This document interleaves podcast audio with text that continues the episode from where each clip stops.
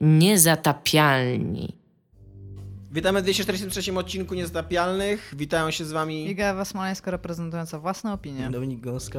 i Tomek Strągowski i będziemy rozmawiać o giereczkach, będziemy rozmawiać o różnych ciekawych sprawach, a przede wszystkim będziemy rozmawiać na tematy, które e, podrzuciła Marcjanna na naszą grupę, która tam prowadzi taki... E, Mój ulubiony w ogóle. Taki cykl no. wtorkowe igraszki. To jest tak E. Jakub Ciemny wymyślił jej chyba nazwę, tak mi się wydaje, więc, ale w każdym razie nazwa bardzo na propsie, wtorkowe igraszki.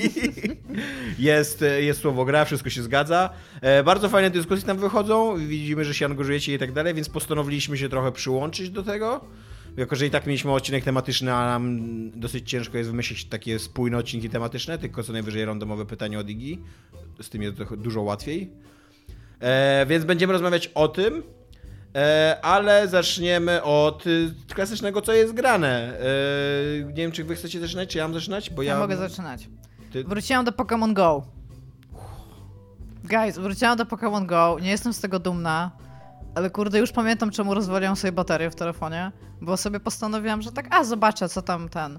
I widzę, że mam 21 poziom. I to, co się stało w tej grze, w sensie to, co jest teraz tam, a to, z czym ja zaczynałam, jakby, bo nie wiem, czy pamiętacie, że ja zaczęłam w to grać wtedy, kiedy to wyszło, żeby między innymi wiedzieć, co się dzieje i żeby też móc o tym mówić.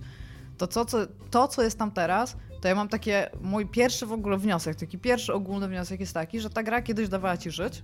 Na zasadzie takiej, że włączałeś ją sobie tam raz na jakiś czas, jak wychodziłeś z domu na przykład i jak wracałeś do domu, to ją wyłączałeś, to było koniec.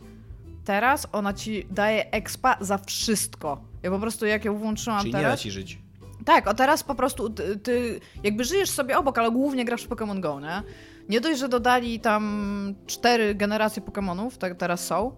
I jeszcze są te z najnowszej tam wersji Alolan, to już nie będę w to wchodzić, ale o co chodzi, to jest patent, że oni bardzo mocno e, jakby ten taki loop gameplayowy wspomogli ogó- ogólnymi e, achievementami, typu, że jeżeli przejdziesz 5 km, to to kiedyś znaczyło, że przeszedłeś 5 km i na przykład wykryło ci się jajko, bo było coś takiego. Teraz to 5 km się liczy na twojego buddy Pokemona, na 5 różnych achievementów w różnych rodzajach achievementów i tam non-stop dostajesz gratyfikację, po prostu non-stop ewoluują, że ty jesteś super, że to zrobiłeś, nie? I jakby kumam, że y, ostatni czas, kiedy ludzie w popkulturze byli szczęśliwi, to najprawdopodobniej wtedy, kiedy wyszedł Pokémon Go i jakby cieszę się z tego, ale też przy okazji to jest pain in the ass cały czas patrzeć, co tam się dzieje, bo ja teraz idąc z dworca we Wrzeszczu do Dominika, miałam tą apkę otwartą, złapałam 7 nowych Pokémonów, wbiłam 4 jakieś levele właśnie na tych achievementach, cały czas dostawałam pełno expa i ja pamiętam, że kiedyś to to było takie właśnie przy okazji czegoś. Na takiej zasadzie. Teraz ja sobie, jak ja bym w to tak się zaangażowała, jak wtedy byłam zaangażowana, to ja nie wiem, czy ja bym w ogóle wyłączała tę aplikację, bo cały czas coś się dzieje. I weszły te rajdy, są takie battles, y, typ Steam Rocket mnie zaskoczył, jak tutaj szłam. I to jest wszystko bardzo fajne. To jest dokładnie to, co powinno być w tej grze wtedy, kiedy wychodziła, ale jako osoba, która od niej odpadła i teraz do niej wraca, ona jeszcze ma taki Wiecie, bo jakby każde MMO jakiekolwiek polega na zapełnianiu pasków, postępów czymkolwiek, nie? To teraz nawet fakt, że mogę sobie dodać przyjaciela i muszę mu wysyłać prezenty, żeby zapełnił mi się pasek serduszek i to jest oczywiście raz dziennie i muszę spełnić konkretne kryteria, które nie są trudne, bo to jest, to jest też bardzo kluczowe. Wszystko w tej grze, co się robi, nie jest w ogóle trudne. Ale to pozwala ci robić inne rzeczy, więc cały czas wchodzisz w kombinację tego, że cały czas masz coś tam do roboty, nie? To jest dla mnie przerażające. To jest taki time sink, że jakby cieszę się, że coś takiego, że Time oni sync, rozwinęli. time sync? Time sink, że całkowicie pochłania twój czas, e, nawet nie tak, że konkretnie coś osiągasz. To są takie systemy grindowania na przykład, Okej. nie? Że cały czas masz czy nowy to nie level jest tak, że ta broni. gra musi cały czas coś dodawać, żeby właśnie trzymać Tak, żeby u siebie być aktualna, tak jakby dalej, tak, czy nie? tak. I wiesz, i na przykład teraz... Bo ona już tam ze 3-4 lata jest we, na topie. we nie? Wrocławiu w weekend, e, nie wiem czy tylko we Wrocławiu, bo wtedy jeszcze jej nie odpalałam, więc e, ten. Było na przykład tam wydarzenie, gdzie ludzie się pozbierali na rynku i był tam rajd, nie? No i tam spoko. Można tam było sobie chyba ugrać Mewtwo i tam wiem, że bardzo dużo ludzi tam przyszło i wszyscy z tego powodu szczęśliwi, więc jakby nie mam z tym żadnego problemu, tylko osoby, które mają problem z, za, znaczy z maks- nadmiernym zaangażowaniem się w coś, tak? To jakby mam wrażenie, że ta gra jakby nie pomoże im w niczym. Że ta wersja, ta, ta gra powinna już zacząć mieć wersję light do czegoś Bo już nawet nie mówię o tym, że to w jakiś sposób angażuje cały twój czas, to w ogóle to z, z mojego poprzedniego telefonu totalnie zrobiło coś złom. takiego jak World of Warcraft, czyli tam za 5 lat wydadzą Pokémon Go Classic. Trochę tak, I no. Będzie tym jak... Vanilla tam, no. Vanilla, tak, dokładnie. E, I jakby odczuwam jeszcze przyjemność z tego, z, z tym, że ja sobie zdaję sprawę z tego, że w następnym tygodniu albo tam za dwa tygodnie po prostu stwierdzę, że to już jest za dużo mojego Będziesz czasu. grała i w Harry'ego. Pottera? E, myślałam nad tym, bo czytałam recenzję, bo to, tutaj to, o co, o co chodzi Tomkowi, to powstał też Niantica gra o Harrym Potterze, tylko, że oni zrobili jedno, jedną rzecz właśnie. Jedną prosty, jeden prosty trik, nie? Gracze ich nienawidzą. E, wzięli sobie do serca fakt, że ludzie Nie mówi... uwierzysz. Tak, że... Siódmy numer cię zaskoczył. Szok. E, jakby wzięli sobie do serca to, że ludzie krytykowali Pokémon Go za fakt, że jest za prosta. Po prostu, że tam jest za mało rzeczy do roboty, właśnie ten. I ona jest podobno mega skomplikowana na takiej zasadzie, że idziesz, bierzesz jedną rzecz, której, której możesz użyć jakoś, ale potem możesz coś odpicować robiąc inną rzecz i że to jest podobno już taki busy work się zaczyna robić, z tego co przeczytałam. I pomyślałam, żeby to sprawdzić, ale sobie przypomniałam o jednej rzeczy. Ja nie jestem targetem i nie jestem w stanie o niej dużo powiedzieć, bo ja nie znam uniwersum Harry'ego Pottera. Nigdy się w niej nie wkręciłam, więc jakby to jest dla mnie bardzo duży minus, bo pewnie dużo rzeczy, które jest logiczne dla ludzi, którzy je znają, ja bym musiała się tak z dupy strony trochę dowiadywać i o tym czytać, więc y, jakby zaniechałam i zainstalowałam Pokémon Go, żeby zobaczyć, co tam się dzieje. Ale po prostu jestem tak zgratyfikowana, tyle fajerwerków i jestem tak spoko. To powinnaś być wdzięczna, dzieje. że właśnie, że Tak, czujesz tylko się że doceniona. jakby tak, tylko że znając, e, znając systemy działania takich rzeczy i w jaki sposób to macie właśnie angażować czasowo i żeby wydawać tam pieniądze, Mhm. ja zupełnie to widzę, czemu, w sensie widzę wszystkie te mechaniki i uważam, że to jest fajne, acz niebezpieczne. Ja jestem jeszcze osobą, która jest w stanie, mam przynajmniej nadzieję, postawić taką grubą linię i powiedzieć, jeżeli staną się takie rzeczy, to po prostu przestaję w to grać. A mam wrażenie, że szczególnie przez to, że bardzo dużo dzieci też to gra, że będzie, jest, jest to takie ciśnienie w monetyzacji pewnych rzeczy, typu e, jednak masz tych pokeboli tam mniej, tych pokemonów jest więcej, więc chcesz je łapać.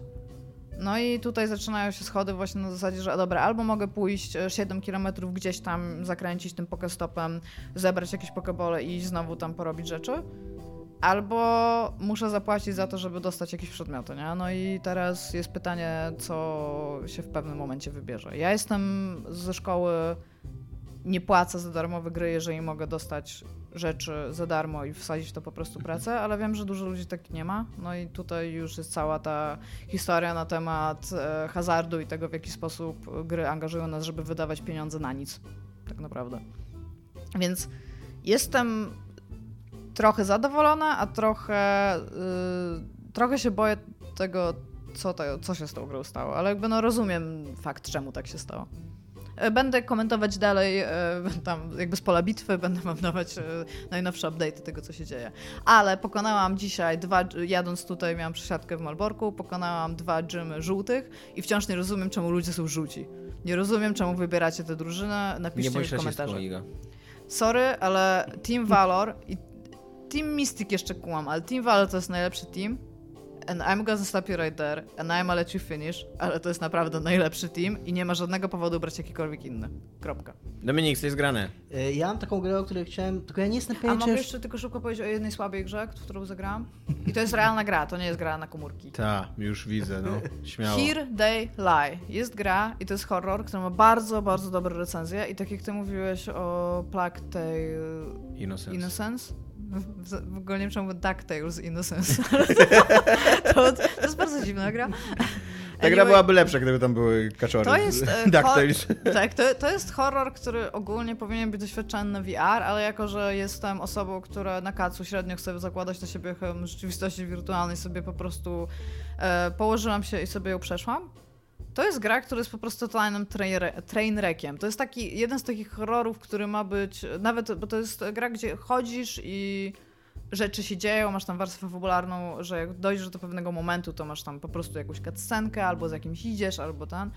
I masz tam wybór na końcu, który ogólnie jest jakby na tym poziomie zero jest bardzo prostym wyborem, ale jak sobie poddasz w interpretację całą tą linię fabularną, to tam musisz naprawdę dużo pogłówkować. Wydaje mi się, że wiem o co chodzi. I to jest po prostu totalny gibberish. To, co oni zrobili w tej grze, moim zdaniem w ogóle się nie broni.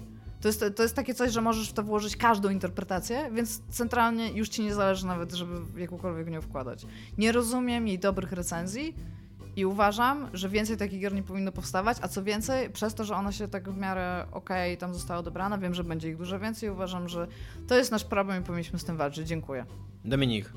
E, ja nie jestem pewien, czy już o tej grze nie mówiłem, bo to jest taka... Assassin? Nie, Warhammer, Czy to jest Assassin? Warhammer Vermintide którego odpa- nie, nie mówiłeś, odpaliłem nie. jakiś czas temu. Właśnie miałem nim powiedzieć. Grasz z ludźmi normalnie? z randomami sobie, bo to jest takie.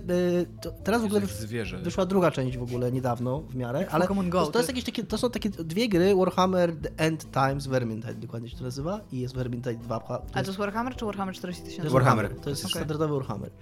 Ze Skavenami. Ze Skavenami, tak. I e, ja o tych grach coś tam słyszałem, ale one jakoś tak w ogóle przeszły koło mnie i tak jest Game Space, to sobie ściągnąłem tą. Najpierw dwójka, a stwierdziłem, że kurde, jak jest jedynka, to zacznę od jedynki. Zacząłem grać w jedynkę. I kurde, to, jak to jaka to jest fan gra. To jest taka gra w stylu. To jest totalnie Left 4 Dead. Dead. To jest nie? totalnie Left 4 Dead. z Skavenami zamiast Tylko i w świecie Warhammera. Tak, i naparzasz się mieczykami tam e, generalnie myli. I znaczy są, możesz strzelać z łuku, generalnie działa jak, jak karabin maszynowy, bo nawet się go nie naciąga, nawet tylko naciskasz guzik, po prostu strzela z tego łuku, ale generalnie większość jest na walkę wręcz. Tak jak w Diablo pierwszym, co dzięki te, tak, tak, tak. tak Ale dzięki temu, że to jest tak mocno nastawione na walkę wręcz, to to jest, wydaje mi się, dzięki temu dużo łatwiejsze niż Left 4 Dead, bo jednak w Left 4 Dead, szczególnie jak grasz na konsoli, to... Wszyscy strzelają do Michała z tego. Trzeba, um, trzeba umieć celować na przykład, nie? I to dość dobrze w te zombie, Oj, one są, one są szybkie i ten. A tutaj przez to, że po prostu wbiegasz w tłum tych skawenów i po prostu naparzasz tych, ja taką elfką ze sztyletami biegałem.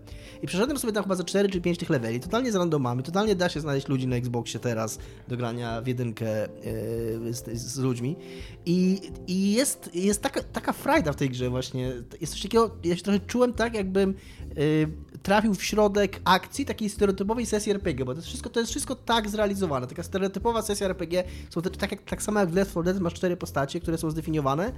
Y, jest tam krasnolud, mag, elfka ze sztyletami i, i jakiś y, jeszcze typ taki... Podoba mi się to do określenia, że jest krasnolud, mag, ten, jest, jest taki ty, stereotypowy krasnolud Taka z brodą. rasa, elfy ze sztyletami. No właśnie, to jest bardzo Człowiek, człowiek mag i taki jakby półwampir, który jest y, takim trochę steampunkowym typem, z, który z, z garłaczem biega, z, takim, z taką strzelbą. Y, I i, I, między nimi jest cały czas taki banter, taki też stereotypowy, że tam wiesz, krasnolud się kłóci, kłóci z elfką, tam mag rzuca jakieś teksty w stylu maga, takie to wszystko totalnie, wiesz, biegasz i chlastasz te skaweny, czyli praktycznie gobliny, biegasz po tych ulicach tego miasta, oni tak się przerzucają tymi takimi stereotypowymi tekstami, to jest mówię, jakbyś tak, taka gra akcji, która cię wrzuca w środek takiej stereotypowej, klasycznej sesji RPG, y, klasycznego Warhammera. I no pograłem w to tam, nie wiem, z 3 godziny może i nie wiem, czy będę w to grał jeszcze, może tak, może nie, ale jako taką grę, tak żeby sobie odpalić i właśnie jeżeli macie możliwość ściągnąć właśnie w Game Passie czy czymś takim, no to było dla mnie super miłe zaskoczenie. Takie fajnie to wygląda w ogóle, jest takie... No widzę, że coś podjarane. Takie przyjemne to było. Nie, bo autentycznie się włączyłem to tak zupełnie bez żadnych oczekiwań i tak sobie zacząłem grać i kurna, fajnie było, fajnie się z tymi ludźmi grało. Trafiłem akurat na takich ludzi, z którymi się fajnie grało i który, z których się nikt nie odzywał na headsetie, co też było super i to jest zawsze super. Czy to były boty? Nie, tam ci zaznacza ci, jak, jak jest A. bot, to ci, bo czasami tak, ktoś ci umrze, to ci podłącza bota i wtedy jest zaznaczony jako bot. To było tak, że biegaliśmy w trójkę i czwarty był bot, ale raczej generalnie miałem pra- pełną albo prawie pełną drużynę cały czas. I, i pomiędzy tymi, e, to jest gra akcji, raczej 100% taka. I są totalnie wszystkie te same motywy co z Left 4 Dead, czyli tam jest taki skaven, który tam kogoś łapie jęzorem i wtedy trzeba go uratować, albo taki, który tam śmierdzącą chmurę rozpuszcza i trzeba z tej chmury uciekać. Wszystko jest dokładnie praktycznie y, tak samo jak. Tak samo jest ten taki AI dyrektor, że jak ktoś się oddali albo zostanie z tyłu, to nagle niego te, tego biego. To jest wszystko identyczne, tylko przez takie właśnie przedstawienie tego w takiej oprawie klasycznego fantazy i też przez to, że mówię, że przez to, że to jest y, na walkę wręcz, więc jest no, łatwiejsza jest ta gra. No, nie, nie wymaga takiego skilla, więc jest taka przyjemna casualowa, żeby sobie właśnie pobiegać po takim właśnie klasycznym, fajnym fantazy. No ja się bardzo dobrze bawiłem przez te, przez te parę godzin. Fajne fantazy, to jest fajne, nowa fajne. seria Square Enix. e, ja oglądam animki, ponieważ Neon Genesis Evangelion jeszcze jest mocny we mnie. I ponieważ jeszcze trochę będziecie oglądać gify z Neon Genesis Evangelion w naszych opisach odcinków i musicie po prostu z tym e, żyć i tyle. E, ktoś mi polecił, ktoś z was, nasi drodzy słuchacze, polecił mi serię Erased, taki jest tytuł e, angielski. Nie wiem jaki jest tytuł japoński, bo nie zamierzam koleczyć tego języka, ale polski tytuł jest e, Miasto bezemnie. E, I, I jakby japoński też jest taki, jest y, tylko, że po japońsku. nie? Ten, ten Erased jest dosyć dziwnym tytułem. E, nasz słuchacz powiedział, że to jest najlepsze, co w życiu oglądał i że to jest y, na poziomie Dungeons Evangelion dementuje tą informację. Jest to animka, która sprawiła mi sporo satysfakcji, ale z takich bardzo dziwnych powodów, bo to jest animka o kolesiu, który ma taką nadprzyrodzoną moc, że ma takie déjà vu, że jeżeli wydarzy się coś nie, groźnego przy nim, to on jakby się cofa o fragment do tyłu i albo jakby pamięta, że coś się wydarzy, co nie? Jakby jest, jest w stanie tak... No i on zazwyczaj jakoś reaguje albo coś takiego, nie? I w pewnym momencie, znaczy w pierwszym odcinku ktoś mu morduje matkę. I on jakby korzystając z tego déjà vu nagle cofa się 20 lat do tyłu, bo się okazuje, że mm, jakby związek przyczynowo-skutkowy, który Musi prowadzi do morderstwa tak? tej matki, je, aż tkwi aż w jego dzieciństwie, co nie? No i... E, A i, potem jest fast forward, czy on musi żyć te 20 lat? E, nie. Są takie. On tak powraca co jakiś Okej. czas, co nie? Tylko, że to jest tak, że on, on trochę zmienia, później wraca, okazuje się, że nie do końca to zmienił, później znowu wraca i wiesz, taki jest taka, taka przepychanka jakby pomiędzy. Save load mechanics. To trochę tak, no trochę tak, szczerze mówiąc.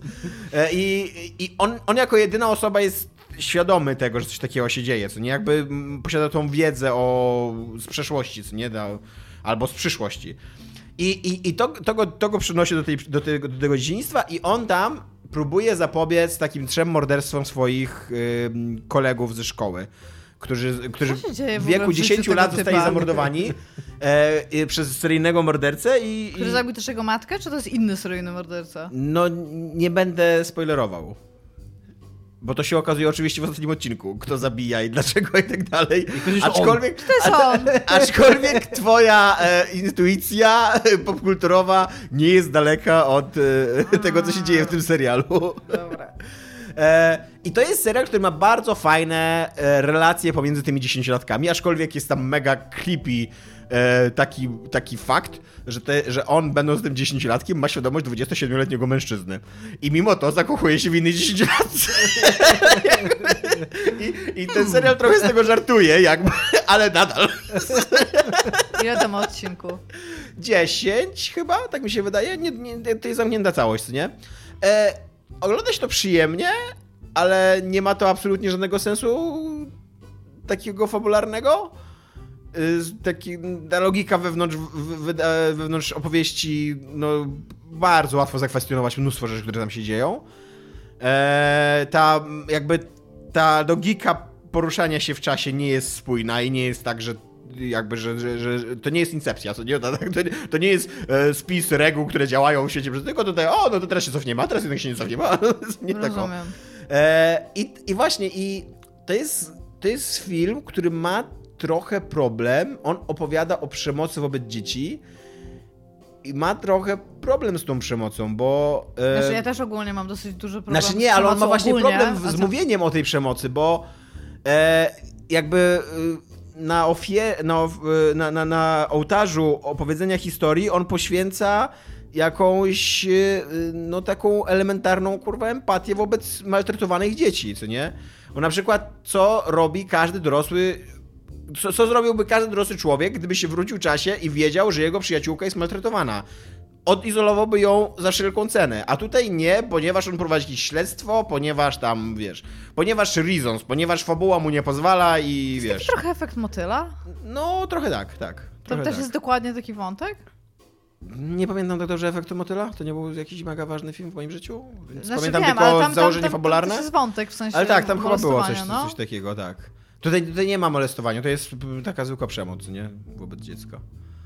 Eee, I więc oglądało mi się to przyjemnie, właśnie mówię, przede wszystkim dzięki tej chemii, tylko że właśnie też musisz, y, ja cały czas musiałem brać pod uwagę, że ta chemia między tymi dzieciakami jest tam, ale jeden z nich ma 27 lat, a drugie powinno być y, odizolowane od, a nie tam, nie powinno być narzędziem fabularnym, nie, tylko powinny, w pierwszym odcinku powinny być bardzo ra, ra, radykalne kroki wprowadzone, żeby po prostu skończyć i tyle, co nie?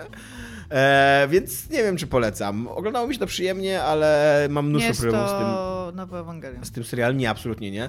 I jeszcze rozpędzono, ob- obejrzałem taką animkę Your Lie in April, która nie jest tłumaczona na polski, no bo to jest podejrzewam zbitek angielskich słów, które ładnie brzmiały dla Chińczyków. to się dzieje w animkach. E, to jest o z kolei t- o pianiście, 12, 14-letnim pianiście, który od y, śmierci swojej matki nie gra na fortepianie, bo, no bo ma blokadę. No i poznaje taką skrzypaczkę, która go tam, on, on się w niej zakochuje i powoli ona go otwiera na świat i uczy go, że tam musi czerpać kle- ym, przyjemność z muzyki i tak dalej. Przede wszystkim odkryłem, że Chopin jest zajebisty. Dzięki Japończykom naprawdę chodzę teraz i słucham Chopina Japończycy namiętnie. kochają Chopina. Tak, i ja, e, jest to ciekawe, co powiedziałeś, bo totalnie jak zacząłeś o tym mówić, to ja zacząłem myśleć, dlaczego ja nigdy nie, nie zagrałem w Eternal Sonata. Bo jest całe japońskie RPG w ogóle z czasem, Tak. zaczynając o, o Chopinie. Mam, mam gigantyczny problem tylko z muzyką poważną, taką, że ja akurat. e, Ja nie wiem, co ja lubię. Ja teraz wiem, że lubię Chopina w jakimś takim mega romantycznym i uczuciowym e, okresie. Nie wiem, czy to jest cały Chopin taki jest, czy nie, ale jakby na przykład, jeżeli, No, jeżeli, jeżeli, szukam, jeżeli szukam muzyki rockowej, to wiem, jakie gatunki w miarę lubię, ale teraz na przykład, jeżeli chodzi o muzykę klasyczną, to jeżeli lubię Chopina, czy będę lubił Bacha, czy Czajkowski to jest moja bajka, czy nie mam pojęcia, więc. Ale tak, ale Chopin jest teraz u mnie na, na topie, co nie? Niech ktoś zrobi taką infografikę, jak Tomek kiedyś zrobił o tych... O komiksach. O komiksach. No, Dokładnie to- z tej samej infografiki. Niech wytnie komiksy i wsadzi tam e, kompozytorów muzyki klasycznej, proszę. Jest to cudownie e, nastoletni serial, taki totalnie, w ogóle, bo ja to bardzo lubię w ogóle w, w japońskiej animacji, że oni jak opowiadają serial, o, to, to jest na przykład też Neon Genesis Evangelion, jak, oni, jak oglądają, opowiadają serial o 14-latkach, to to jest serial o 14-latkach. To nie jest serial dla dorosłych udający e, serial o 14-latkach, ale nie, nie jest to serial jakby, w którym te 14-latki są dorosłe, do, dojrzalsze i tak dalej, tylko tam centralnie bez żeny 14-latki zachowują się głupio, bo mają 14 lat, są mega uczuciowe, mega wszystko przeżywają, robią z widu i tak dalej, nie? I jest to przy okazji serial, który łamie kurwa serce w ostatnim odcinku po prostu. Aż mam ochotę zaspoilerować, ale nie zrobię tego. Ale takich rzeczy się Gra nie... na pianinie. Takich rzeczy się nie robi w popkulturze dla nastolatków. Autentycznie nie powinno się robić, to powinno być nielegalne. Co tam się dzieje Trochę na mnie końcu. do niego przekonałeś w tym momencie. Eee, bardzo mi się go dobrze obejrzałem, bo już tak, bo to to jest serial, który ja tak mam. Jeżeli masz serial o 14-latkach, które się kochają i, i jakby otwierają się na świat i budują sobie jakieś coś tam, no to spodziewasz się, że to kurwa zmierza w jakimś dobrym kierunku. ja mam, mam pewne oczekiwania. Jakby, jakbym chciał obejrzeć kurwa ciężki, emocjonalny dramat, to bym sobie włączył co innego. Więc tak. I też jest to serial, który ma bardzo poważne e, problemy z podejściem do przemocy wobec dziecka. Ponieważ To, jest taki twój fame? główny, no właśnie nie, ale się okazuje, że w anime zaskakująco często jest, bo i w, przecież Neon Genesis Evangelion też głównym, dużym wątkiem jest przemoc wobec dzieci, co nie? E, i, tutaj jest pokazana ta matka, która, e, która umarła, ale która centralnie maltretowała swoje dziecko przed śmiercią. Maltretowała, jakby wszystkie swoje ambicje przekładała na niego, że on ma grać i tak dalej. Jak mu nie wychodziło, to ona go tłukła. Normalnie, tak, do krwi, nie, nie, nie żadne tam, nie wiem, jakiś przy, e, emocjonalna przemoc, nic takiego. Nie, normalnie tłukła dwunastolatka na oczach ludzi, co nie? A ten serial zmienia to w jakieś takie pogodzenie się z tą matką, że ona po prostu umierała i że tak bardzo chciała, żeby on coś osiągnął. I, i on de facto emocjonalnie godzi się, jakby takie, wiesz, tak dochodzi do, do takiego... um, Katarzis, ale nie Taki, tak, ale, ale nie, nie, katarzis, że byłem krzywdzony i Tylko za wyrządzono mi zło, tylko... tego, że to było dobre, ponieważ... Tak, że, że, że byłem krzywdzony i wyrządzono mi zło, tylko muszę ją zrozumieć, ponieważ to było takie skomplikowane. No nie, kurwa! No, ale to Your in April y, polecam nawet. Dobrze się oglądało. Jeżeli lubicie ryczeć, to to jest akurat serial dla was. Jeszcze grobowe świetlików, jeżeli lubicie ryczeć. No tak, ale to jest w ogóle hardcore. Grobowy to jest, powinno być zabronione przez popkulturę. Tak, i też jest tam temat przemocy wobec dzieci, co nie? No tak. I wobec y, bardzo wielu innych ludzi. Być może jakiegoś jednego kraju. Bo by... Dobra, dobra, tymczasem tematy marsjanny wchodzą. Eee, będziemy tak po prostu odpowiadać, nie jeden po drugim. Nie ma tutaj co. W jaki sposób, to jest pytanie, na które już trochę poruszaliśmy czasami, ale teraz poruszymy jeszcze raz, czemu nie? W jaki sposób kreujecie swoje postacie w grach RPG? Eee, czy gracie wami, czy jakimiś archetypami? Także pod względem wyglądu. Dla mnie to jest w ogóle najciekawsze w tym pytaniu, bo mówię, rozmawialiśmy już na tym, czy kreujemy siebie, czy inne postacie, ale jak wyglądają wasze postacie, to mnie interesuje. I to chciałbym, żebyśmy Ja o tym- mogła powiedzieć, że... Czy mają jakieś wady też? Czy tworzycie postacie idealne? A, jak, jeżeli ja gram w grę, to najpierw e, tak mniej więcej staram się wczuć, no, w zależności od tego, czy gra daje ci najpierw jakieś intro albo czegoś takiego, to staram się zobaczyć, jaki to jest świat i potem sobie tworzę postać do tego świata. A, więc to są bardzo różne postaci. A, nie, ma, nie ma czegoś takiego, że na przykład, nie wiem, za każdym razem, kiedy tworzę postać, to nie wiem, ma białe włosy albo coś takiego. Nie mam w ogóle tego typu a, prawidłowości w tworzeniu postaci. Nie gram sobą, w sensie nie, nie mam przyjemności z odgrywania siebie w tych światach. E, raczej staram się, żeby to była jakaś postać daleko ode mnie, żeby, żeby eksplorować jakieś rzeczy. Bardzo często gram facetami. Chociaż tak jak ostatnio myślę, to pewnie tak 50 na 50. Ja bardzo często gram babeczkami.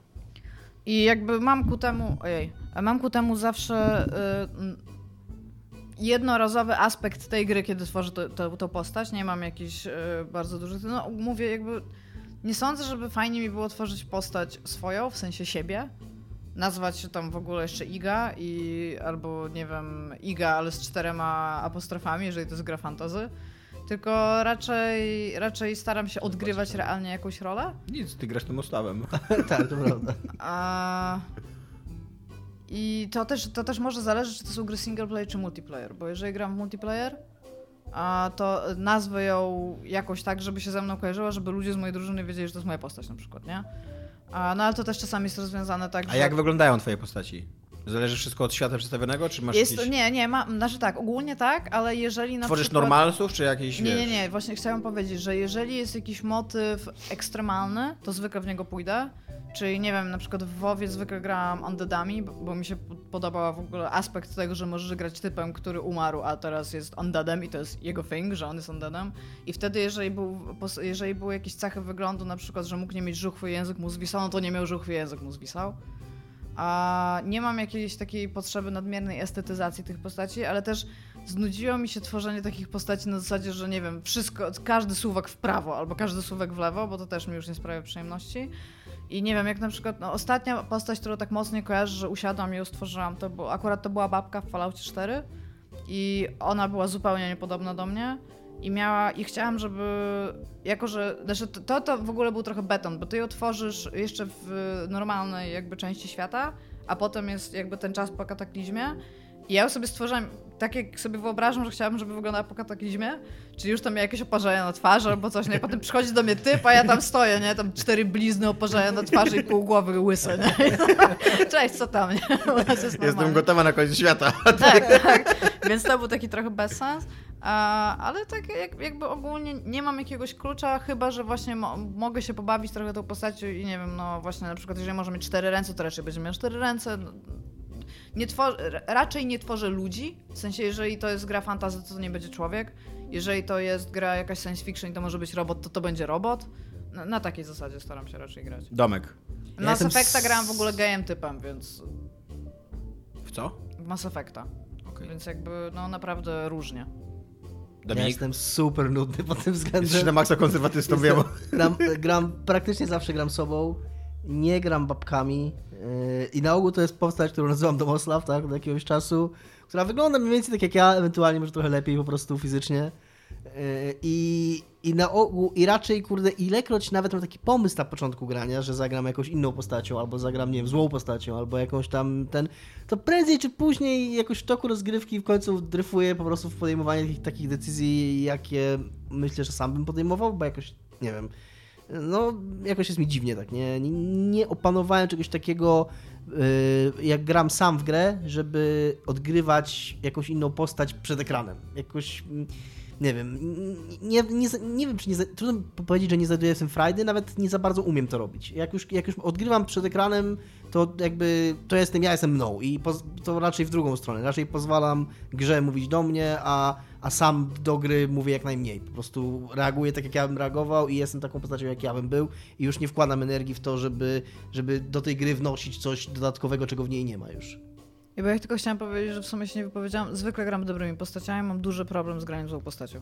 Też mam duży problem z graniem No. z postaciami, aczkolwiek Ale staram się jest czasem. problem, jest problem Tak, trochę, jak- bo też gry mają olbrzymi problem z, Tak. z Tak, dawaniem nam, y, bo w grach zła postać to już to nie jest zła postać, tylko to jest jakiś taki w ogóle komiksowy supervillain, który po prostu ma mordować dzieci, albo tak jak... Albo z drugiej strony na przykład zrobię to samo, co mi poprosiłeś, ale masz mi za to zapłacić dużo tak, pieniędzy. tak, tak. Albo w Baldurze, w którym kurna, który jest absurdalne to już, no, że tam, tam jest ten system reputacji, więc jak chcesz mieć na przykład drużynę złych postaci, tak jak ja w tej chwili mam, jak gram w Baldura, to musisz mieć złą reputację, no przynajmniej neutralną. Nie możesz doprowadzić do tego, że masz, że masz dobrą reputację. Tylko, że de facto za wszystkie questy, za wszystko, co tam robisz, dostajesz pozytywną reputację, więc Więc musisz mordować niewinnych tak, żegownirzy. grasz, grasz normalnie, tak jak zawsze grasz, tylko od czasu do czasu musisz jakiegoś wieśniaka zamordować, żeby się, re- żeby się reputacja To nic osobistego.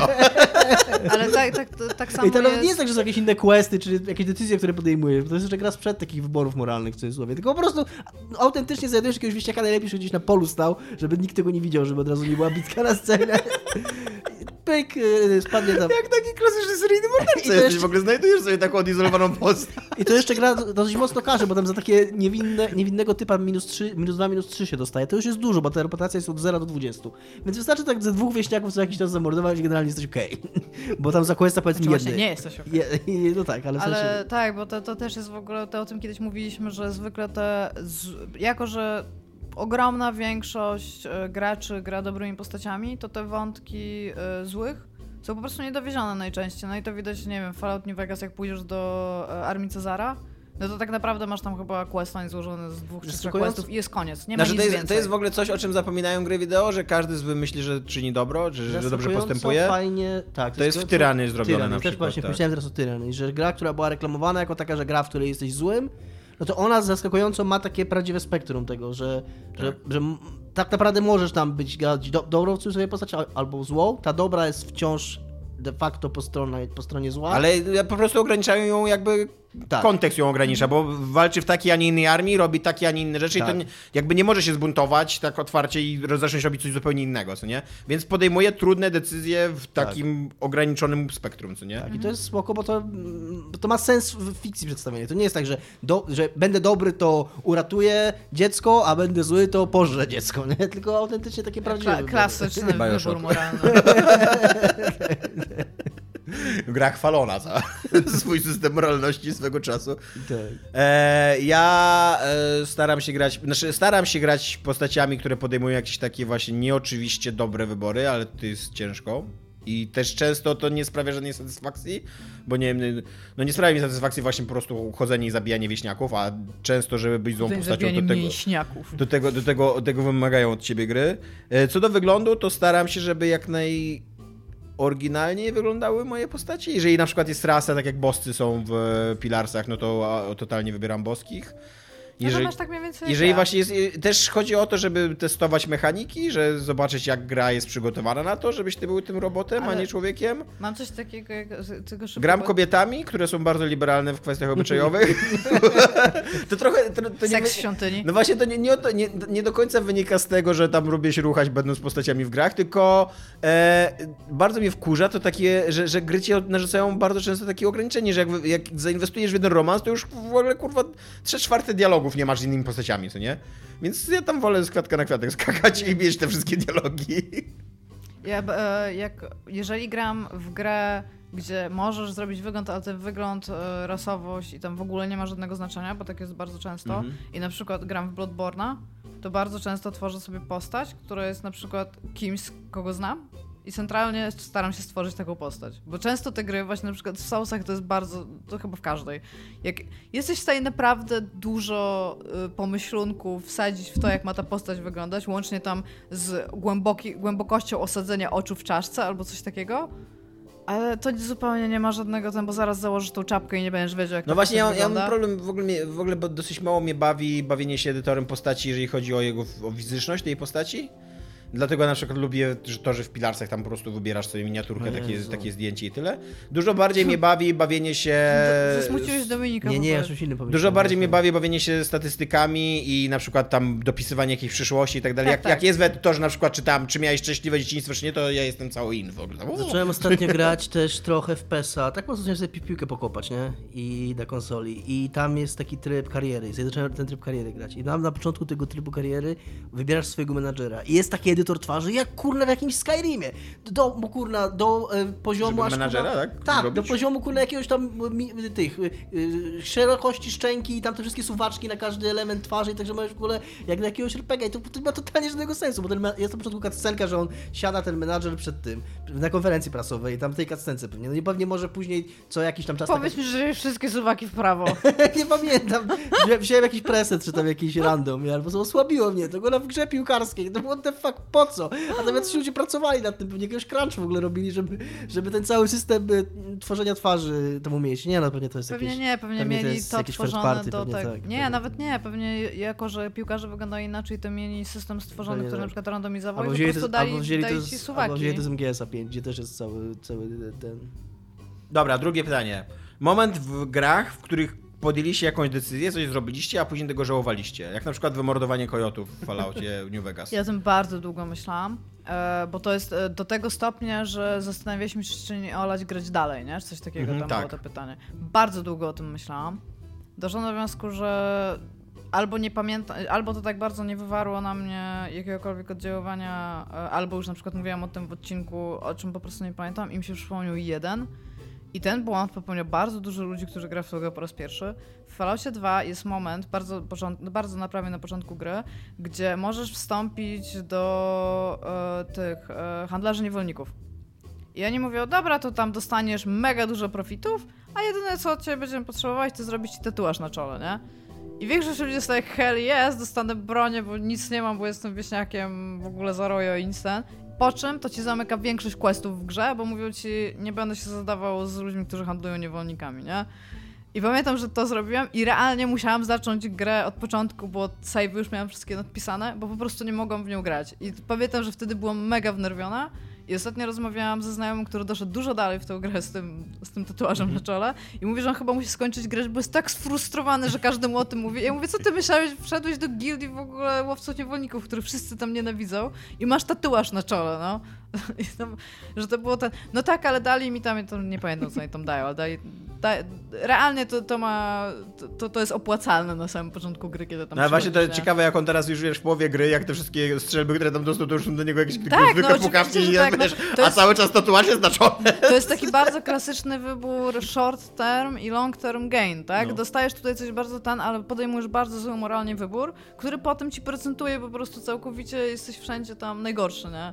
Ale no, a i właśnie przypomniałam sobie o tym i aż poczułam tą frustrację w ogóle w środku, jak sobie o tym przypomniałam. I to jest jedyny taki moment, który pamiętam. Dominik? Ja mam, y, to jest coś, y, o czym jeszcze chciałem powiedzieć wcześniej, że oprócz tego, że gram siebie, to też zdarza mi się i mam taką słabość do podejmowania decyzji, których być może sam bym nie podjął, ani postać, którą odgrywam, by nie podjęła, tylko takie, które uważam, że są ciekawsze dramatycznie, które doprowadzą do, do jakiegoś ciekawszego rozwiązania. Więc grając w pierwszego Bioshocka, uznałem, Mordowałeś dzieci? uznałem, że moja postać, że jeżeli powiedziano mi na początku, że spoko, one są i tak już tam przejęte, tam opanowane przez tego Adama czy coś tam i, i już to nic, nic nie szkodzi, one i tak są już ten, więc możesz je spokojnie pożerać. Więc stwierdziłem, no dobra, to załóżmy, że bohater, którego struję, uwierzy w to i zacznie to robić i po prostu później w historii się okaże, że jest inaczej, no to się dowie, że jest inaczej. I później jak się okazało, że to był wybór moralny i że jedno zjedzone dziecko oznacza, że już będę miał złe zakończenie, to byłem bardzo wkurzony. I nie pamiętam, czy ja zaczynałem, to chyba nie zaczynałem tej gry od nowa, ale czułem się taki oszukany, że przecież kurde, ja nic nie... Dlatego zjadłem jedno dziecko. Powiedział, że zjadł wszystkie. Nie powinno mi to rzutować na całe życie. A. Ja jak pierwszy raz grałem w Bioshocka, to taki byłem mocno niezdecydowany co do jedzenia dzieci. byłem... My wszystkie ratowaliśmy. Czasami jadłem, czasami nie. My wszystkie ratowaliśmy, graliśmy, bo ja w kilka osób grałam po raz pierwszy, jak grałam w Bioshocka. Natomiast chcieliśmy zobaczyć, jak wygląda animacja e, tego, jak ten ślimak tam wyłazi, więc jedno zeżarliśmy, no i guess what? No. Y, I to, to, to jest też troszkę rozczarowanie pierwszego Bioshocka swoją drogą, że on ci to przedstawia jako taką decyzję risk and reward, nie? że jeżeli nie zjesz tego dziecka, to będzie ci trudniej, po czym i tak ci daje te nagrody później. W ogóle tak, e, jak już wiesz, jak to wygląda, to się zupełnie ich nie opłaca zjadać. Tak, Tak, to tak, jest zupełnie no, nieopłacalne. nie opłaca. Tak, właśnie o to chodzi, że byłoby fajniej, gdyby jednak to było trochę bardziej opłacalne. Gdyby to faktycznie była taka decyzja, że, że jest ci łatwiej, jak jeszcze dzieci, a wcale tak nie jest. Ja miałem taką sytuację w Fire Emblem Awakening, gdzie musiałem, gdzie poświęciłem swoją żonę, panę, y, żeby, która jest takim człowieko-pandą, wilkiem. Pandarianinem. ciężko, ciężko nazwać to, to, to zwierzę, w które ona się też przemienia. To jest coś pomiędzy pandą a wilkiem, co nie? No I tak. mieliśmy taką misję, gdzie ratowaliśmy nasze dziecko, żeby ono wstąpiło do naszej armii i biło się u naszego boku. I e, żeby ochronić odwrót tego dziecka, które było bardzo narażone na obrażenia, no to właśnie wystawiłem panę, bo ona była najpotężniejszą jednostką w mojej armii. I ona wytrwałaby, gdyby nie to, że dostała krytyka. I e, Tak bardzo... łza poleciała, jak to powiedziałeś. Bardzo długo się zastanawiałem. Wtedy miałem na maksa rozkminę, czy zresetować misję i, zesz- i prze- przechodzić od nowa, czy przyjąć to na klatę i wokół tego jakby zbudować sobie fabułkę i grać dalej. Ja mam jeden moment z życia Dominika, że olał gra i to był XCOM. Jak się typi A, zginęli tak, od bomby. Tak, tak, to prawda. W ogóle to... było live. A. I ty nie przeszedłeś już tego nie, potem. Nie, nie wrócił już.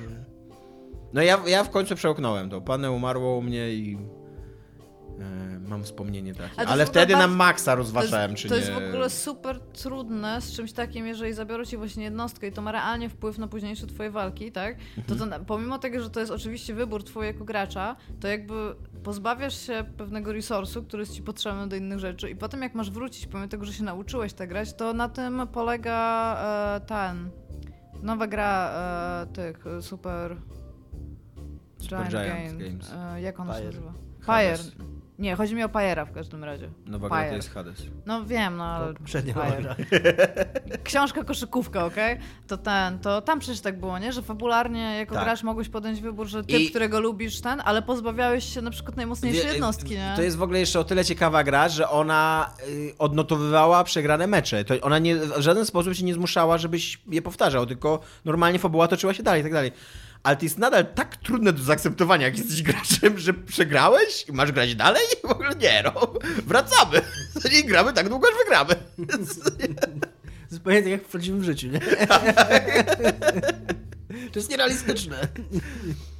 Tak, e, no, więc tyle, tak? Wszyscy już opowiedzieliśmy swoje historyki? Tak. E, na co czekaliście w życiu najbardziej na świecie po samych zapowiedziach? Ja mogę zacząć, ponieważ jest to pytanie, którego się trochę wstydzę, nasza odpowiedź, której się trochę wstydzę, ale totalnie na maksa czekałem na Deus Ex Human Revolution.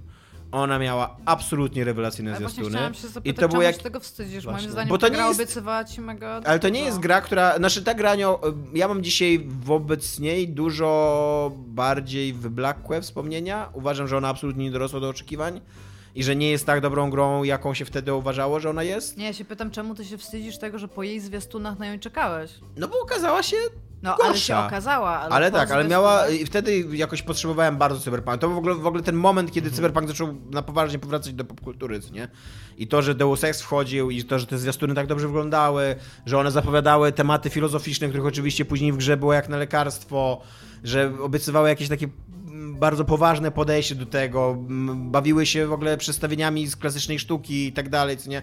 To mnie na maksa nakryje. Ja byłem na maksa na, na, na rany. I do tej pory w ogóle jak oglądam ten trailer taki 7 czy 8 minutowy, taki w sumie taki mały filmik praktycznie, w którym jest mnóstwo scen, które się nie załapały do końcowej gry notabene, to do tej pory mam ciarki, więc to, to jest coś, na co, co byłem tak na maksa napalony. Ja patrzę na moje odpowiedzi. Ja mam takie. E, Najbardziej takie wspomnienia to mam z takiego bardziej dzieciństwa, czy, czy raczej wczesnego etapu obcowania z grami niż współcześnie, żeby tak jakoś mega czekać.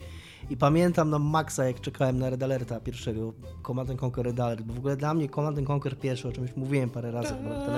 Tak, i ten trailer z Requiem Mozarta, e, z fragmentem Requiem Mozarta, który był na jakimś tam, to jeszcze był era przed, przed internetem, więc to na jakiejś płytce dodawanej do jakiegoś, do jakiegoś pisma był ten film. Do Secret Service, Do na Secret płytce. Service. Cover ja, CD. Cover CD. Ja ten trailer po prostu oglądałem codziennie i ja po prostu byłem tak, ja tak czekałem na to grę. Dla mnie, dla mnie Command Conquer pierwszy, tak jak mówiłem kiedyś, to była gra, która w ogóle zrobiła z mnie pecetowca, z amigowca pecetowca, że nagle zapomniałem mieć peceta. Ja pierwszy Command Conquer przechodziłem jeszcze w ogóle w takiej wersji zripowanej, na dyskietkach, bez filmików, same, e, sa, same misje tylko.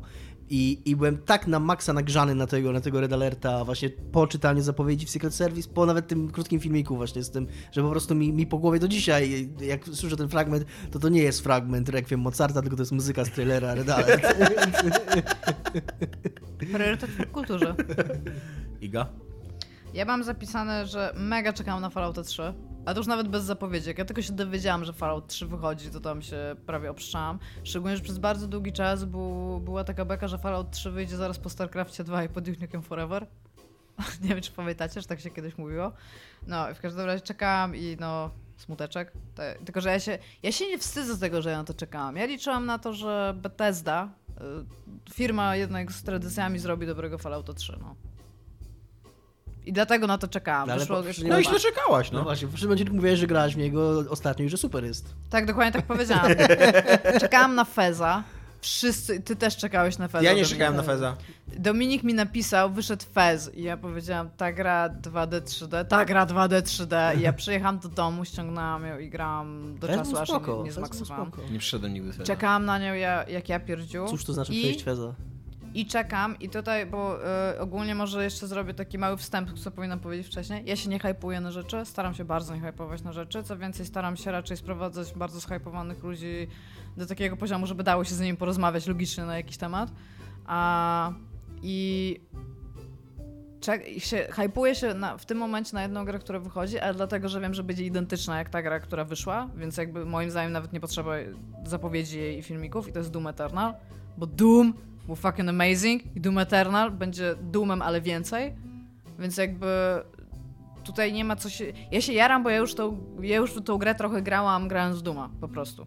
Więc y, to jest ten patent drugich części, nie? Jakby jeżeli to wygląda bardzo podobnie, jeżeli gra się to bardzo podobnie, to wiesz, że masz na co czekać, nie? Więc nie wiem, czy to nie powinno być takie do new IP rzeczy. Ale tak, no, to, to są moje odpowiedzi. Pytanie, w których dziełach popku- popkulturowych pojawiły się momenty, które prawdziwie was zaskoczyły, zaszokowały, zafascynowały. Pokazały jakieś nowe perspektywy, nowe przemyślenia. Wszystkie te rzeczy, które chciał, chciałoby się komuś opowiedzieć, ale nie ma komu, bo gdy tylko otwierasz usta, to wszyscy uciekają, zatykają uty, krzyczą, krzycząc spoilery, a potem nikt nie chce się z tobą bawić. Ja w ogóle chciałem po raz kolejny, jak, jak czytałem to pytanie, to jedyna rzecz, jaka przychodziła mi do głowy, to po raz kolejny Final Fantasy VII, ale na szczęście Iga mnie uratowała yy, w poprzedniej Tak? swojej odpowiedzi, mówiąc o Fezie. Bo dla mnie autentycznie Fez to było, jest taki moment, tak, wiem, że o tym mówiłem wiele razy, ale jest taki moment w Fezie, bo ty mówiłeś, czy, że nigdy nie przeszedłeś Feza. W ogóle przejście Feza to jest tam pikuś, to jest, tak gra się dopiero zaczyna jak ją przejdziesz tak naprawdę, bo jak ją przejdziesz, Mhm. to dostajesz tą możliwość patrzenia z oczu, więc dostajesz jeszcze trzecią perspektywę. Dostajesz okulary Oku- 3D. Okulary 3D, że możesz sobie włączyć widok z, z widoku postaci, więc z oczu postaci, więc dostajesz w ogóle zupełnie nową perspektywę na ten świat i jakby nowe zupełnie narzędzie do, e, do obserwowania tego i do, do konsumowania tego. I jest taki moment, kiedy zaczynasz, kiedy nie, no jest ten, kluczo, ten kluczowy pokój, taki, który cię uczy tego obracania, tego języka, tych takich klocków tetrisowych, że obracanie ekranem pewne efekty y, w świecie tworzy. I jak to, za, jak jest, jak to załapiesz i jakby, za, jakby za, dokupujesz do tej drugiej warstwy gry po raz pierwszy, to to było dla mnie, ja byłem po prostu, ja jakbym, jakby takie, wiesz, światłość z niebios spłynęła na mnie, takie o Naprawdę, niesamowite uczucie i mało kiedy, bo to też jest coś takiego, co ta gra, ona trochę od początku ci sugeruje, że tam jest jakaś tajemnica, że tam jest coś więcej, ale to, to się tak organicznie dzieje, to tak jakby ty, ty nagle na to, to ci nagle tak pstryk i nagle to widzisz. Jakby nagle ktoś ci, wiesz, o jedno oko odsłonił, że tam y, chustę zdjął z, z, z twarzy, nie? przez którą słabiej widziałeś. Nagle widzisz, nagle przy, wiesz, przyjrzałeś na oczy i nagle widzisz, nagle nie miałeś wzroku, a teraz masz wzrok, nie? I niesamowite było to uczucie i, i, i no, chyba niepowtarzalne dla mnie w grach. Iga? Ja mam, e, ja bardzo długo o tym myślałam i mam bardzo dużo jakichś wzruszających momentów, mam bardzo dużo takich emocjonalnych, ale nie mogę powiedzieć, że cokolwiek z popkultury zrobiło na mnie coś takiego, że po prostu rozwałkowało mnie. Mam bardzo dużo z, jakby negatywnych przykładów tego, ale to są bardzo jednostkowe do rzeczy Więc e, na przykład wypisałam sobie, jak bardzo oszukało mnie Stranger Things pierwszy sezon, w sensie pierwszy sezon, który był bardzo ok, i potem drugi, który po prostu pokazał mi, że nie, nie jest dla mnie ważny już jako dla odbiorcy, co będzie dalej i jak oni to rozkminią. Ja po prostu już więcej nie obejrzę ani minuty tego serialu, bo już mi są winni cały, cały jeden sezon tego, że to oglądałam. A Blair Witch kampania marketingowa i reklamowa, która była, którą przez moment śledziłam w tym czasie, kiedy ten film tam wyszedł i znając historię tego, jak on powstawał, to było dla mnie coś, że można sprzedać produkt jakby bardziej niż sam produkt.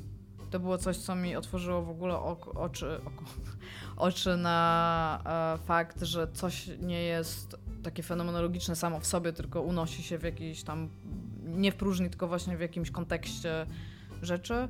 I wypisałam sobie jeszcze Kung Fury, jako coś, co było kampanią marketingową jednego typa i potem powstało coś, co po czym się nie spodziewałam dużo więcej niż to, co zapowiedział w kampanii, a tak, a tak naprawdę to było dokładnie to, tylko tak sześć razy więcej w 50 minut zmieszczone i co było w tamtym momencie potrzebne i o czym już nikt więcej nie będzie nigdy mówił ani pamiętał.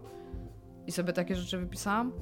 A jeżeli chodzi o to, co powiedział Dominik przed chwilą, to sobie coś przypomniałam i zapomniałam. To weź ty powiedz Tomek, ja sobie zaraz przypomnę. E, ja mam mnóstwo takich rzeczy i uwielbiam w ogóle to uczucie, jak mnie rozjeżdża coś i chcę o tym Ale to jest mo- moment szoku. By, przepraszam, bo powiem, bo znowu zapomnę. To jest moment szoku, który nie otworzył mi oczu na nic, ale w Doki Doki Literature Club jest taki moment,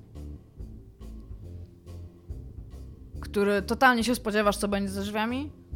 Totalnie jest genialnie zbudowane napięcie do tego momentu i dostajesz dokładnie to, czego się spodziewałeś i i tak, i tak jesteś szokowany.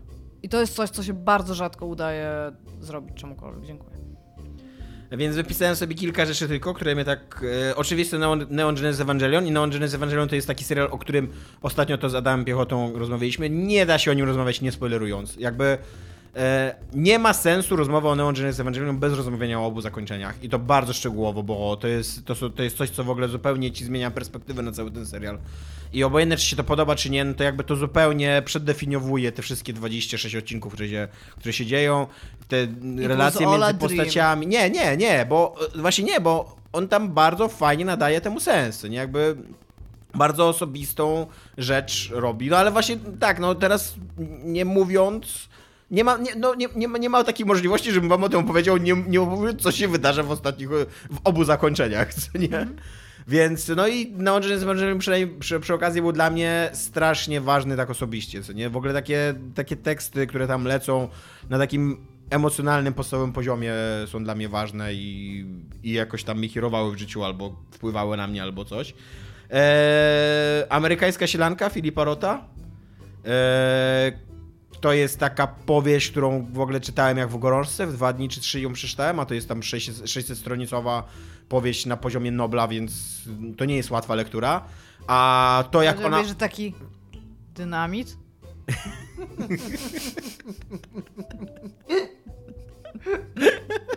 Tak, Iga. Dziękuję, dziękuję. Eee. To jak ona pokazuje rozpad świata, jaki budujemy dookoła siebie, jaki takiej iluzji, jakiej budujemy, żeby być szczęśliwi, jak sobie porządkujemy świat i jak to ma mało wspólnego z rzeczywistością. I jak potrafią się wydarzyć rzeczy, które nagle nam tak cały obrazek burzą, taką jakby, jakbyśmy mieli, jakby nasze życie było man- mandalą i nagle coś się dzieje i cała ta mandala jest rozsypana dookoła, a główny bohater amerykańskiej śladki siedzi po środku tych, tych gruzów i nie wie, co się wydarzyło, w ogóle nie potrafi ogarnąć i próbuje odpowiedzieć na to pytanie i tam jest podsuwanych z 10 czy 15 takich momentów, że może to tutaj się wydarzyło, może to tam się zaczęło i tak dalej, i tak dalej. I tak, to jest książka, która ci nie daje odpowiedzi na to, co nie? Tylko ci po- to właśnie pokazuje, jak złudne są nasze własne narracje, jakie budujemy o swoim własnym życiu, co nie? I tutaj, a to akurat jeszcze przy okazji, to jest wpisane w konflikt pokoleń, jak, jak inaczej postrzegają świat ludzie urodzeni w innych okolicznościach, co nie? I no, tak. Więc to sobie napisałem jeszcze i wpuść mnie e, Johna Ive, Ivide, Linquista. To jest książka, na podstawie której powstały dwa horrory, szwedzki i amerykański Pozwól mi wejść, Let Me In. E, bardzo polecam te filmy, ale bardzo polecam też książkę, która mi zrobiła kiedyś. E, Ja widziałam ten film? pewnie widziałaś, bo to jest bardzo znany horror o takim dziecku wampirze, które się przyjaźni z innym dzieckiem. I tam, to jest książka, która mówi rewelacyjne rzeczy na temat inności, na temat, y, na temat tego, jak nasze oburzenie na inność jest, y, no wynika z takich naj, najbardziej pierwotnych jakichś Tak, odruchów i Strach Tak. przed innym jako strach e, tego, że zostaniemy zagrożeni i to, co znamy, zostanie nam zabrane, Tak. co I już ja teraz nie funkcjonuje. Ja pamiętam, e, bo tam, mm, tam dochodzi do homoseksualnego romansu między tymi dziećmi. Takiego. I ja pamiętam, jak to, jak to że, że, że, że ta książka była tak, tak napisana, że w żaden sposób mnie to nie, nie zaszokowało, nie obeszło, nie, nie zaskoczyło, ani nic takiego. Jak właśnie to, to było taki, czytałem to w takim momencie swojego życia, że to było dla mnie takie w ogóle otwarcie na zupełnie inną perspektywę, że taki, że, że, że tak, że kurde, tak się powinno pisać o takich rzeczach, co nie? I tak się powinno na to patrzeć. A nie jako na jakieś, nie wiem, zaskoczenia fabularne albo coś takiego, co nie? I tak, więc bardzo, tak, to jest to. Następne pytanie, tak? Tak. Czy mieliście w swoim życiu grę, dzieło, grę? Grę dzieło nie, grę? przepraszam, też źle czytam. Czy mieliście w swoim życiu dzieło w nawiasie grę, którego nie oglądaliście w okresie, w którym wyszło i, i który po tym czasie wciąż był bardzo dobry, jak już obejrzeliście? I na odwrót. Da, ja mam. E... Mówię do mikrofonu, Dominik. E, wiem, że Dark Souls tutaj wypisałam, bo Dark Souls, e, w ogóle gry From Software fajnie jest rozgrywać w momencie tego, kiedy to się dzieje. A Silent Hill 2 grałam dużo, dużo później, jak już był tam mega apraizowaną grą.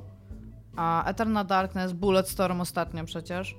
E, I wypisałam sobie jeszcze rzecz, która moim zdaniem w tym momencie jest tak samo aktualna, jak w tym, kiedy wyszła. I to jest Doom 2. Uważam, że w tą grę gra się tak samo dobrze non-stop. Ona się nie zestarzała, ona nie jest ani wolna, ani... Nawet to, że ona jest brzydka, ona jakby informa... Ona nie, nie jest brzydka. Wszystko, co tam jest, jest bardzo informacyjnie zrobioną grafiką, która pokazuje ci, że tędy możesz iść, a tędy niekoniecznie. Więc jakby to dla mnie cały czas działa. E, I teraz y, z czym miałam problemy? E, z, Czyli w drugą stronę, tak? tak, Coś, co czyli- odkryłaś po czasie i się okazało, że było przehypowane znacznie. Znaczy, może nie przehypowane, ale miałam z tym gigantyczny problem grając z tym, w to jakby, że tam no, po prostu nie jestem w stanie, ja to pytanie czytam, że nie byłam w stanie tej genialności zobaczyć, dlatego No że tak, dużo czasu tak. minęło. I to był Silent Hill 1, jakby zupełnie, zupełnie nie, trudno mi się w to grało. A wszystkie przygodówki z prawdziwymi aktorami, plus te wszystkie mysty i tam ten, grałam w to za późno, po prostu bardzo źle mi się w to grało. I Frozen. Ponieważ jestem złośliwą babą, która na końcu wbije szpilę. Nie, dla mnie to jest naprawdę cookie cutter coś.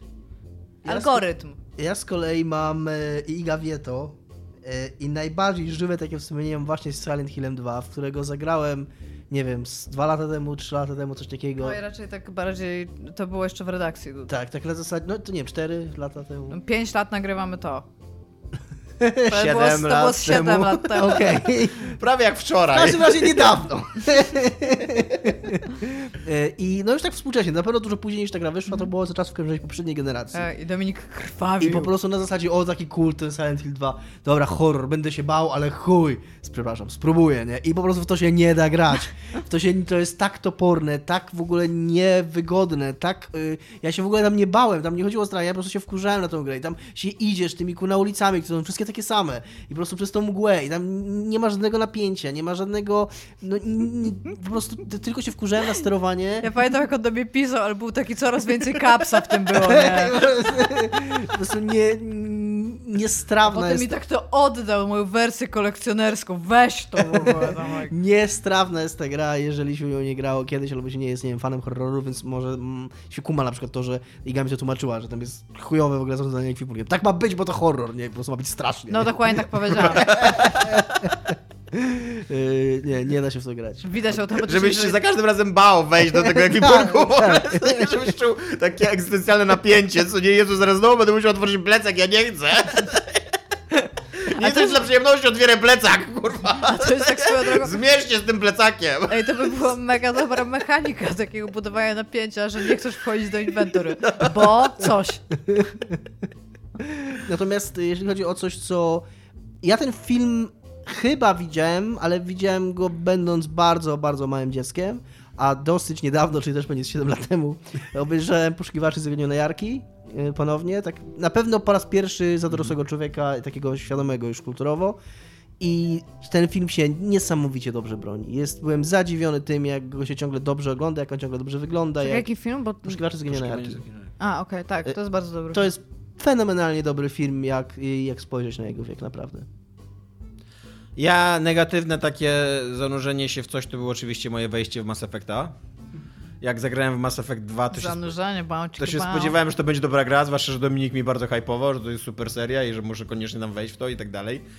A co myślę o Mass Effectie, to wszyscy wiecie, nie będę się powtarzał. A w drugą stronę, to oczywiście zaskoczenie, jedno z moich największych zaskoczeń życiowych i wydaje mi się, że waszych, nasz, też, to była moja niesamowicie entuzjastyczna reakcja na Me- Metal Gear Solid, która się wydarzyła rok temu i ja się absolutnie tego nie spodziewałem. Uważam, że bardzo dużo mi dało to, że e, już wiedziałem mnóstwo rzeczy o tej serii i że ona mnie nie zaskakiwała i że że tak ją odbierałem zupełnie inaczej niż jakbym ją odbierał na świeżo, ale tak, jest to coś, co nie wiem, czy ją lubię z tego samego powodu, co ją lubią tacy fani Metal Gearów, ale ją lubię bardzo, bawiłem się doskonale i wskoczyłem w to tam, nie wiem, z... ile od dwójki minęło, bo w jedynkę tylko grałem w jej czasach, a już od dwójki nie grałem w ogóle w to, więc dwójka wyszła z 20 lat temu, można bezpiecznie powiedzieć. Myślę, że więcej nawet. No to z 20 lat po, po premierze dwójki wszedłem w MGS-a i, 25 nawet dwójka. no, i, 2003 i, i odkryłem, że to są super gry i że się super bawię grając w nie. Więc tak, więc to. Następne pytanie. Yy, czy mieliście jakieś doświadczenie w swoim życiu związane z popkulturą, które było lepsze, bardziej wartościowe, głębsze, yy, dlatego że było przeżywane w tym samym czasie z innymi? Co to było? Sekiro.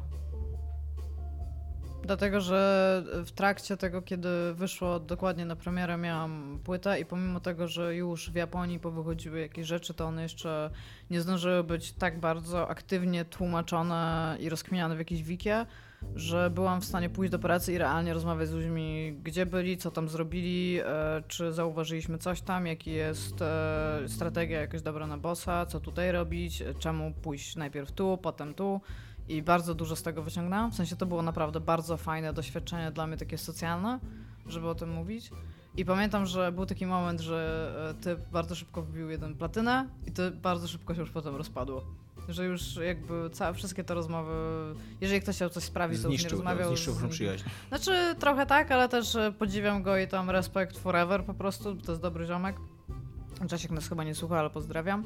E, wypisałam sobie również e, to Dominik, e, znaczy obviously StarCraft i Brood War, bo wtedy grali ludzie w StarCrafta i Brood Wara na Battle.necie, więc fajnie było grać w to wtedy, co grali inni. Wiem, że ciągle grają, ale wtedy to po prostu więcej ludzi na moim poziomie było, co było spoko.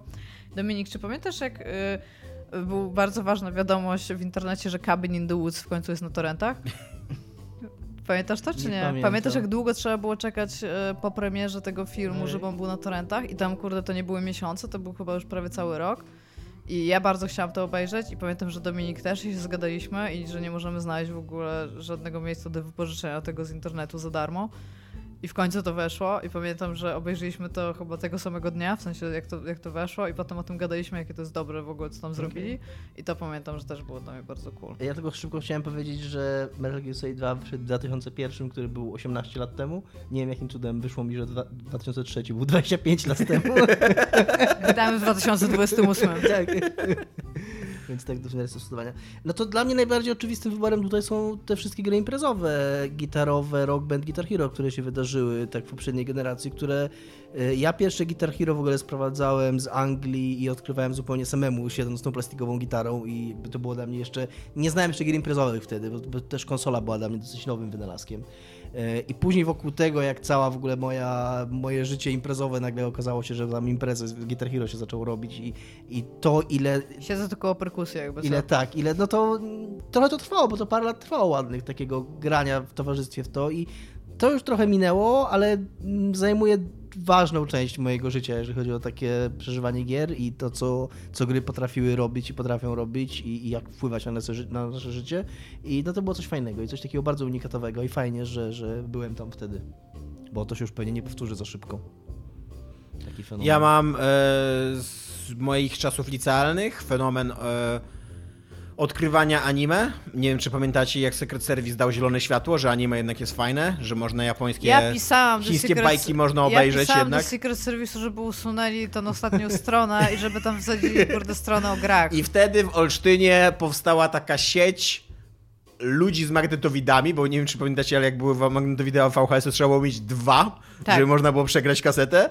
Więc ludzi z magnetowidami, którzy chodzili z tymi magnetowidami po mieście i przychodzili na przykład do ciebie i ci pozwalali przegrywać od siebie kasety i łączyliście te magnetowidy. I to, to było Olsztyn to jest super. jakieś miasto grzechu. To było super i naprawdę tam miałem ze trzech czy czterech takich znajomych, e, z którymi oglądaliśmy, wtedy się w ogóle nie wybierało się, jakie anime oglądasz. Ogl- Oglądasz po prostu to, co jest dostępne, to, co jest na rynku. Tam były hentaje, Tomasz. Nie, nie, w ogóle, broń Boże, marzyliśmy wtedy, żeby to były hentaje, błagam cię, to było wszystko, o czym pisało Secret Service, plus jakieś śmieci takie, w ogóle, wiesz, co przez przypadek trafiło do Polski? I tak, i to było super, że oglądałem to, że, że się wymieniliśmy, że cały czas o tym gadaliśmy, że byliśmy w takiej gorączce i że cały czas to oglądaliśmy. I właśnie, że, że, że, że do tego dochodziło też takie społeczne przesiadywanie przed tymi magnetowidami, przegrywanie tego i gadanie w tym czasie i właśnie czekanie na nowy Service, to co tam będzie na końcu. ludzie z magnetowidami? Znaczy oni już nie byli te tacy obcy dla mnie, ale tak, ale centralnie to było tak, że ktoś tam mi mówił na przykład, znam takiego typa, który się interesuje też anime. I ja dzwoniłem do obcego... do ja domu. dzwoniłem do obcego typa i mówiłem, słuchaj, myślę, słyszałem, że masz jakieś gazety na Jeszcze na Włochę. telefon domowy. I Tak, no tak, oczywiście. Błagam. Dzień dobry, przepraszam, czy jest Mariusz? Tak. Cześć Mariusz, słuchaj. Tak, cześć Mariusz, na przykład tam Jacek mówił, że interesuje, że masz e, magnetowid i przegrywacie gazety i tak, ja mam to i to i to, a ty masz to, to, to i to i wiesz, może się, może się przegrywamy sobie. wpadał nie? i wy siedzieliście we Tak. dwójkę i patrzyliście, jak to się przegrywa. Tak, i gadaliśmy i się wymieniliśmy, wiesz, i tak dalej. No bo nie też, było też nie, nie było zawsze tak- tak, że się zawsze wymieniało, też czasem po prostu się dawało komuś kasetę i żeby ci oddał je, co nie? Nie, nie było, totalnie nie. Totalnie to były takie czasy, że byliśmy do maksa zajarani, że w ogóle oglądamy chińskie bajki. Olsztyn jest jeszcze straszniejszym miastem. Nie mieliście tego? Jak był. w ogóle byliście anime? Nie oglądałem. Nie oglądałam anime. Ja No nie, ja pamiętam z takich I pierwszych... mega dobrze to wspominam. Znaczy pierwsze anime, jakie widziałam, to była Pszczółka Maja i Muminki, No które tak, są no anime. tak, no. E, ale poza tym to jakieś powiedz- takie... Jak Tomek powiedział, że mega mnie to wspomina, to się cały czerwony na twarzy zrobił, więc ja się zastanawiam, Ja co, tam, pamiętam, co że- tam się jeszcze działo. Nie, podczas- nic się nie działo. Ja pamiętam, że, sesji. że e, koleżanki w podstawówce bardzo oglądały Czarodziejki z Księżyca, że widziałam chyba z dwa odcinki i też totalnie, totalnie w ogóle odpadłam, w sensie połowa odcinka to był Słabość w ogóle przemawia. montaż tego, jak e, ona się przebiera w każdym odcinku. Jak się przemienia, tak? No tak chodzi? się przemienia, no, przebiera się tak naprawdę, no tam bardzo się ona nie Ja przemieniała. oglądałem na maksach Czarodziejek z Księżyca. Znaczy później trochę już tam zbyt skomplikowane były dla mnie te spiski i tak dalej, więc trochę Tam były odpadałem. spiski? No bo tak, tam jest w ogóle cała kosmologia wielka i tam o, Ja o tylko pamiętam, że z chodzi, tych o tym moich księżyc i tak dalej. miała swoją czarodziejkę i one o tym rozmawiały i ja byłam like, okej, ale ja o tym nie rozmawiałam, więc tak ze słuchu tak mniej więcej wiem, co one Dragon robiły. Balla, to jak Dragon leciał Balla na. RTL 7, leciał Dragon Ball, to ten, centralnie my już byliśmy w liceum, już tam, wiesz, myśleliśmy o seksie, alkoholu i narkotykach, a co, co, co, codziennie przychodziliśmy, jo, w Dragon Ballu od razu to, brrr, i tam wybuchło, to, i tam się działo. To wy Zetkę jeszcze oglądaliście. Tak, Zetko, oczywiście, że Zetko. No. Pierwszy se- ja, ja, ja nie za bardzo lubię Zetkę, bardzo lubię pierwszy sezon i jestem kurde jedną z tych niewielu ludzi, którzy wolą GT od Zetki. Co ci powiem. Pokemony trochę oglądałam, ale ja późno oglądałam anime. No, przykro mi. To, to, to było moje doświadczenie w takim razie. Gdybyście mieli wybrać ze świata gier partnera bądź partnerkę, nie musicie go kochać, ale po to, żeby was utrzymywał i żebyście się musieli Ja więcej mam pracować, easy. to kto by to był? Ja mam, to, to jest dla mnie easy. Dodajesz. Dobra, daję na samym początku zupełnie logiczną rzecz, który jest Joseph Seed, bo jak jesteś prorokiem, to zawsze łudzi- wyłudzisz z kogoś pieniądze i będę go bardzo kochać, to jest raz. E, dwa, to jest Wesker z Resident Evil, no bo come on, Wesker z Resident- Evil. Jakby miał być moim mężem, to chcę mieć cool męża. Nie muszę go kochać, ale to jest Wesker. E, potem jest Ethan z Heavy Rain, bo jest architektem. Ma dosyć dużą chałupę i właśnie można zrobić tak, żeby nie miał dwójki dzieci. Nie więc- potrafił pilnować nawet dzieciaka jednego.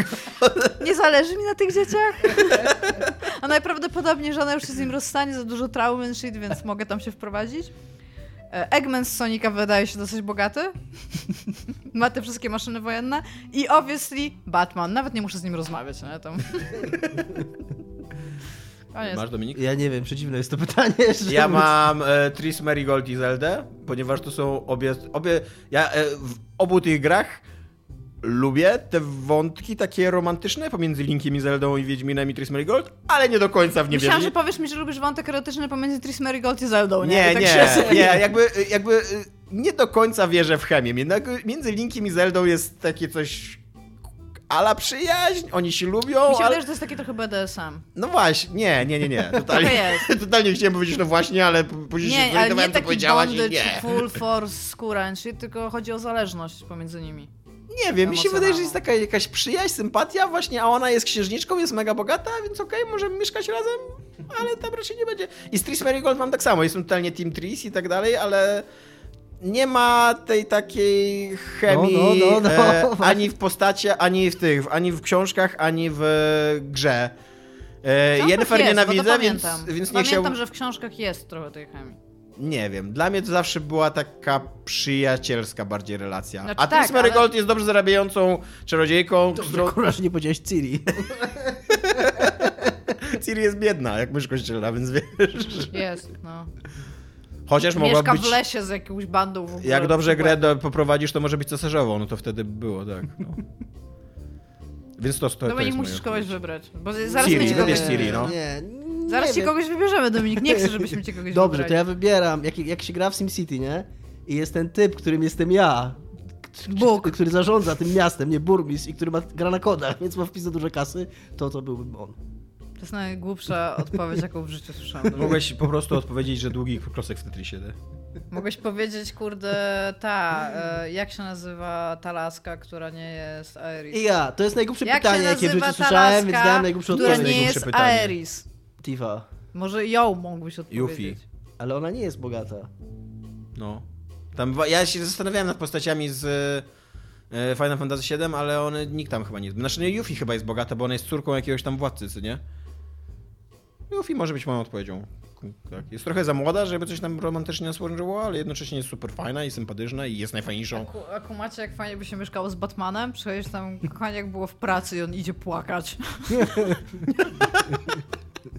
A ty tam, o nie, o nie, i tam... e, Albo takie na przykład, kochanie, a nie myślałeś, że na przykład bardziej by się przysłużył dla Gotham, gdybyś zamiast obijać mordy ludziom po prostu płacił uczciwe podatki? Nie rozmawiamy o tym.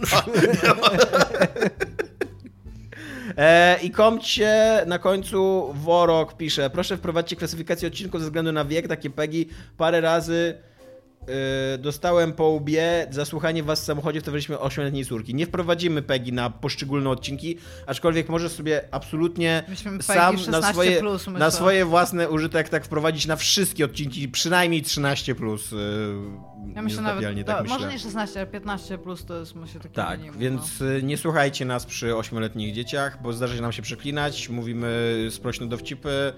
Y, Wasze żony mają z Często pieprzymy głupoty po prostu, więc też dzieci nie powinny tego słuchać, bo, bo jakiś skrzywiony obraz rzeczywistości. To najczęściej w ogóle. To jest to, co Iga mówiła o dobrym rodzicielstwie. Tam. Yy, branie dzieci na właściwe bajki Disneya to jest już kolejny level. Bo ni- niżej jest, nie puszczamy im niezatapialnych. To jest jakby poziom zero. Trochę tak jest, no. No, więc taki PEGI 14 plus powiedzmy. Po... Możemy kiedyś spróbować nagrać odcinek do dzieci. Peggy, Jeden. Peggy jest akurat 15, więc... No to PEGI Tak 15. jest no. 15? 15. Nie no, niech będzie PEGI 15 i te 13-14-latki, tak wiesz, naciąganie, słuchajcie nas, nie będziemy was potępiać, co nie? Ale już niżej to nie, to... Chyba, że nas słuchacie i wpłacacie na Patronite, wtedy spoko. Chyba trzeba mieć więcej niż 13 lat, żeby zrobić. Ale możecie korzystać z karty rodziców. Kim ja jestem, żeby osądzać? Nie zachęcamy, ale jeżeli już i tak to robicie... Super. No, to hej. Cześć. No to pa. pa.